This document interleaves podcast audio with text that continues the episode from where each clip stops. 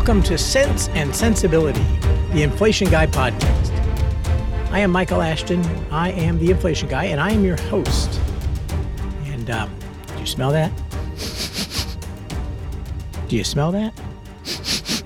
It's that new sponsor smell.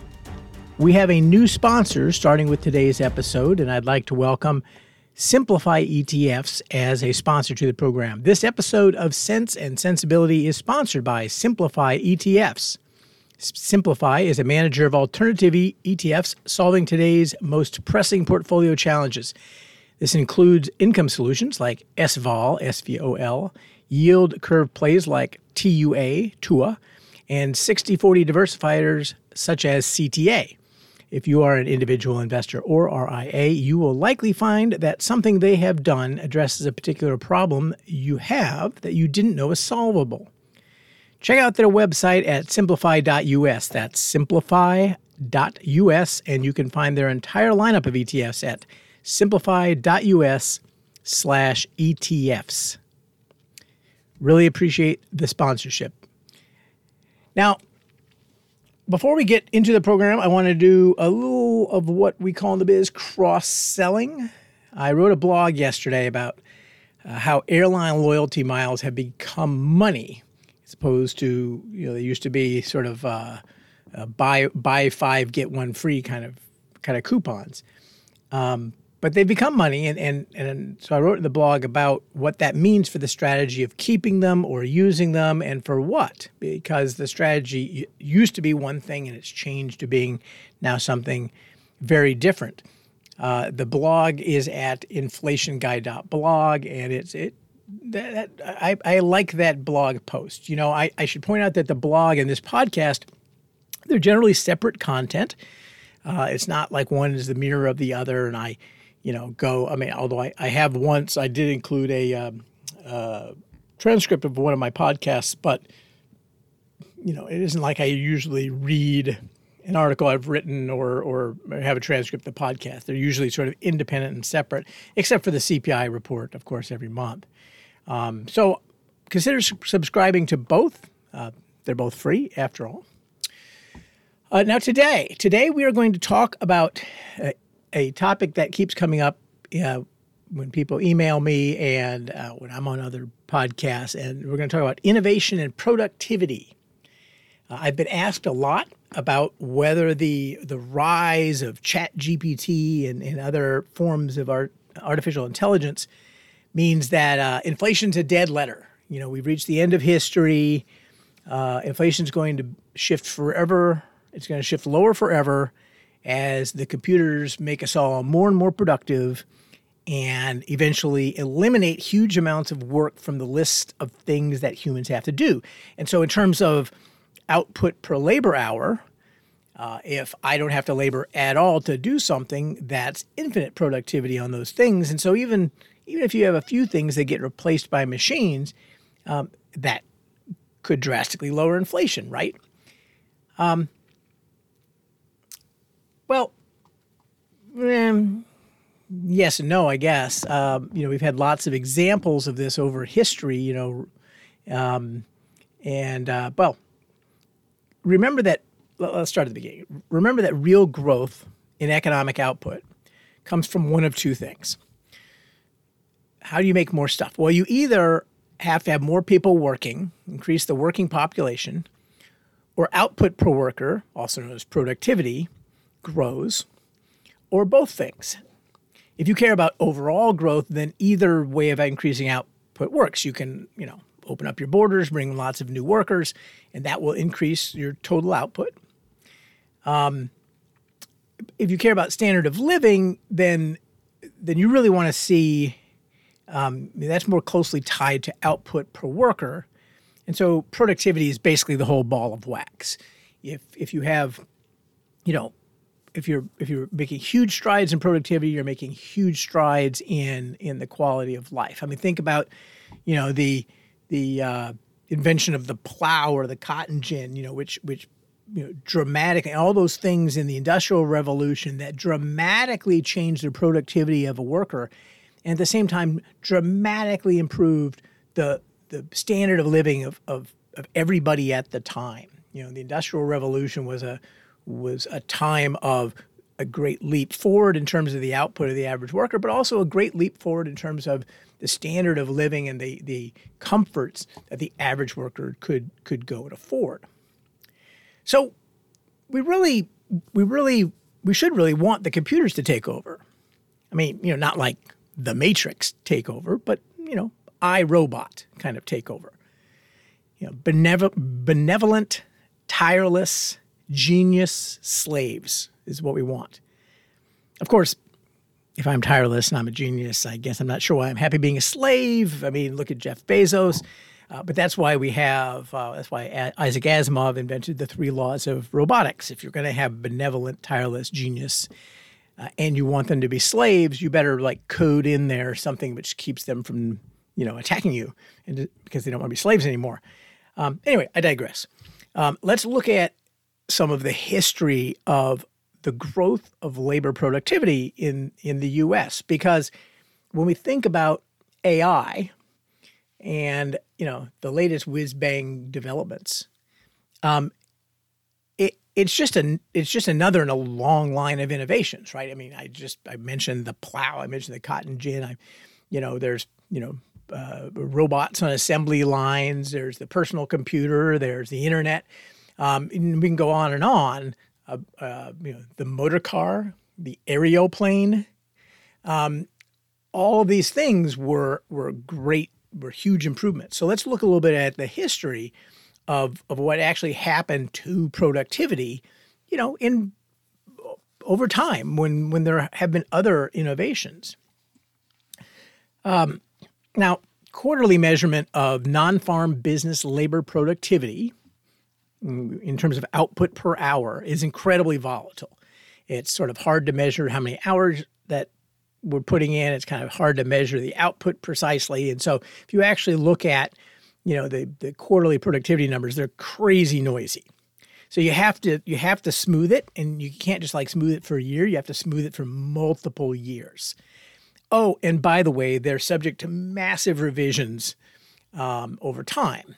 And so, you know, you can you can have something which looks like a productivity miracle. Five years later, it's all been revised away once we get better numbers. So you have to be a little bit careful of that.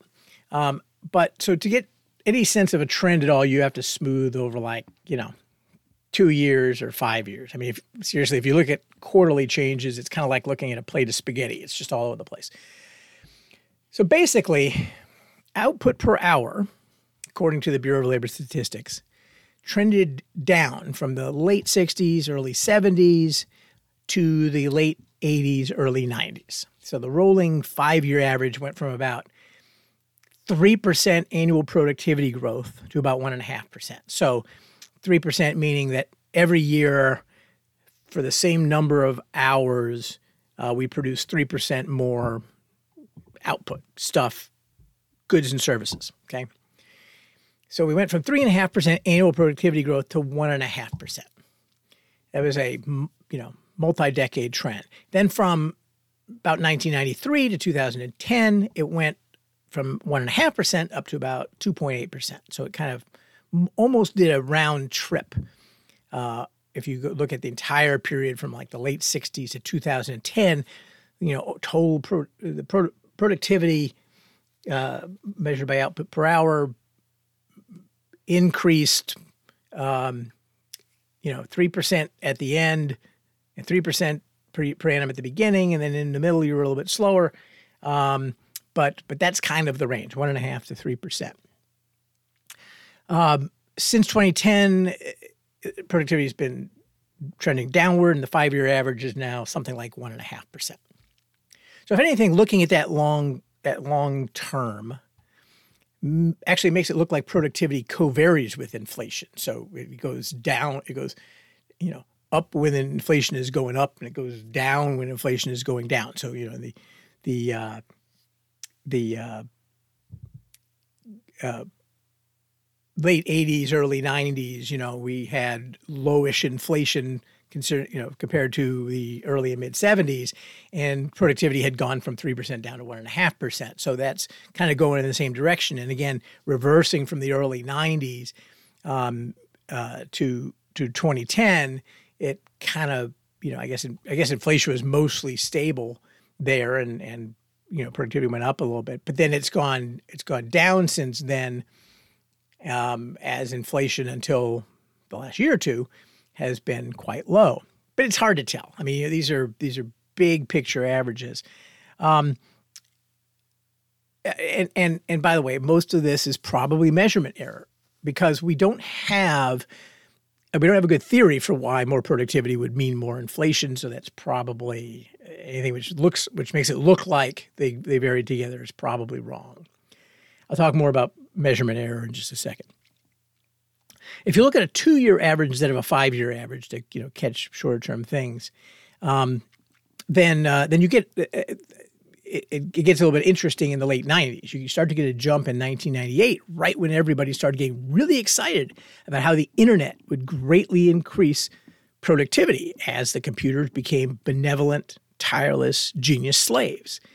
Um, you know the uh, I mean the internet bubble, right? So the the the stock market boomed so, as an aside, you might see some reason why Wall Street really wants to convince you that AI is the next internet, right? Because it was really profitable, really profit. I mean, there was what, what it did for productivity, don't know. What it did for the for wealth of people on Wall Street, pretty darn positive, right? So, um, you know, the shills were out in force back then, and uh, so we need to be a little bit careful. We always need to be careful uh, about the shills, but but anyway, but but productivity in the you know starting in '98 did go up until about 2003, and it's kind of declined ever since on a rolling two-year basis. And so that's kind of weird uh, on its face, right? Why would we have a short-term spike in productivity for something as transformative as the internet? Well, the main answer is that transformative technologies represent step changes in output, step changes in productivity. They permanently change the level of productivity, they t- permanently change the level of output per worker, but they don't permanently change the rate of increase of productivity. Okay?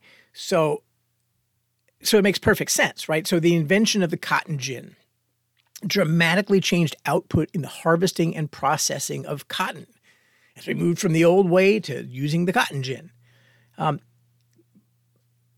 but once that had happened, then you know that was a permanent change in how much cotton we could process.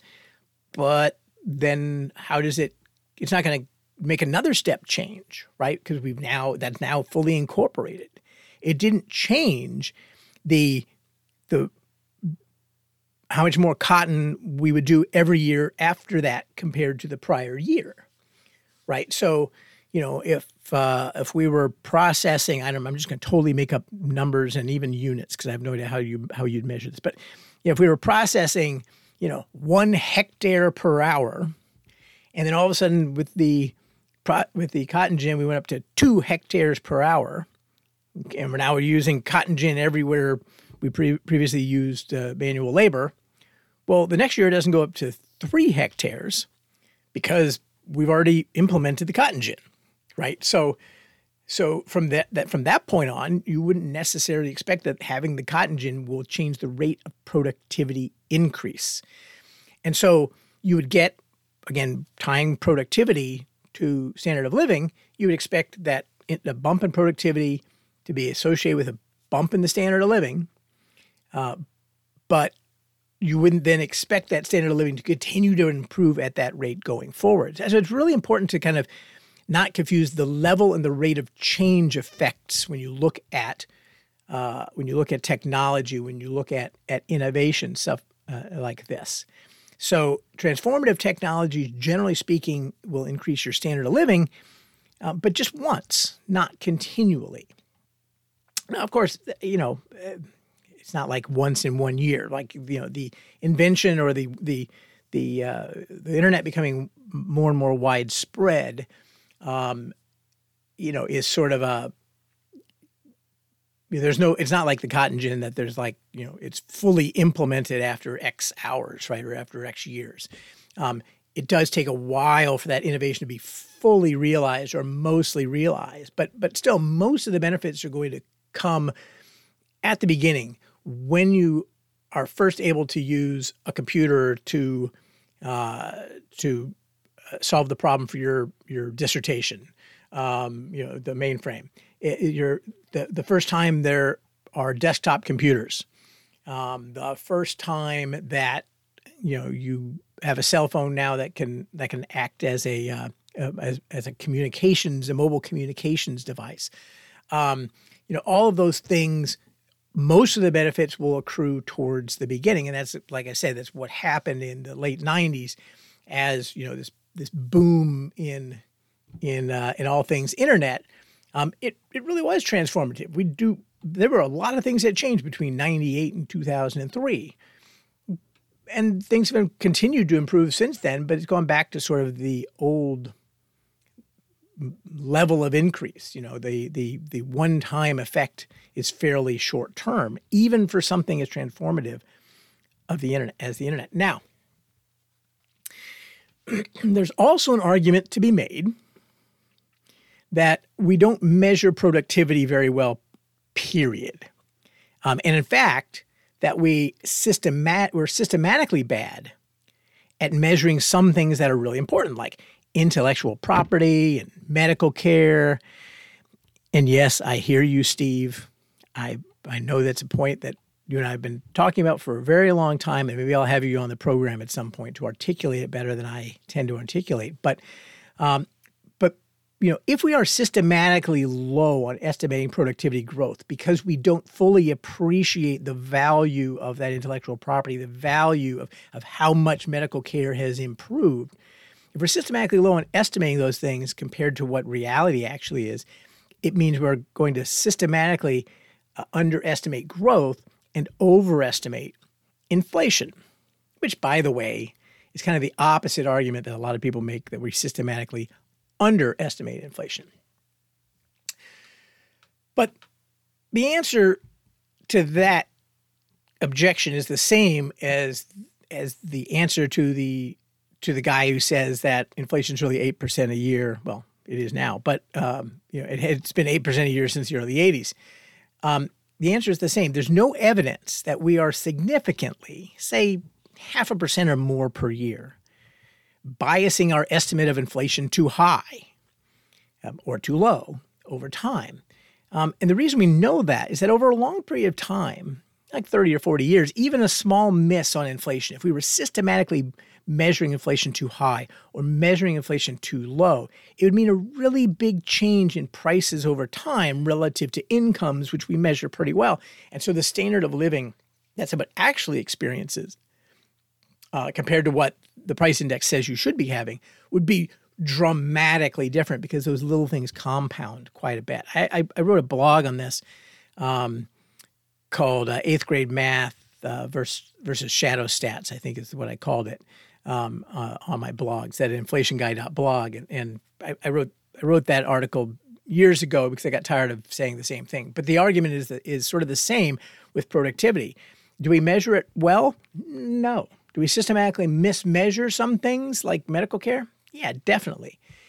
Is it large enough that we are just systematically mismeasuring everything, and so we're we're we're just wrong about what growth is and wrong about inflation over a long period of time?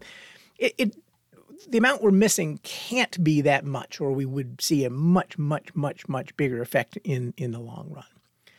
Um, so while we can't measure productivity very well, it seems unlikely we're wildly, wildly off over a long period of time. In some industries, like healthcare, then we probably are. But broadly, it doesn't look like it. So, ergo, despite the fact that in the last 50 years, we've seen the introduction of the computer, the home computer, and the internet, uh, and now Chat GPT and other artificial intelligence, productivity has little spikes along the way associated with these big innovations, but then tends to return to trend and overall keeps plodding on.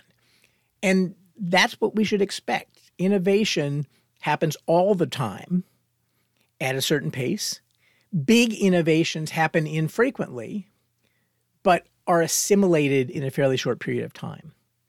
So when you look at artificial intelligence, when you look at what's the value of Chat GPT, what's that going to do to uh, to inflation? What's it going to do to our lifestyles? The answer is, you know, it's probably going to make at some point it's going to make some pretty big uh, impacts over a fairly short period of time. When I say big impacts, I don't mean it's going to cause 10% deflation and and you know throw you know 100 million people out of work. I mean, you know, something akin to the internet, right? You're not going to really notice the effect. You're going to notice it in micro ways. You're going to know this person got laid off because, um, you know, all he did was was write thank you notes, and we can get Chat GPT to do that.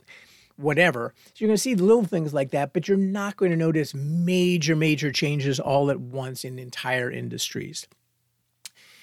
And similarly, you're not going to suddenly notice that your standard of living dramatically improves because of this. Because again, those are things that we would expect to be associated with uh, each other. Is that a, a, a, drastic jump in productivity should should be accompanied by an equally drastic jump in our standard of living.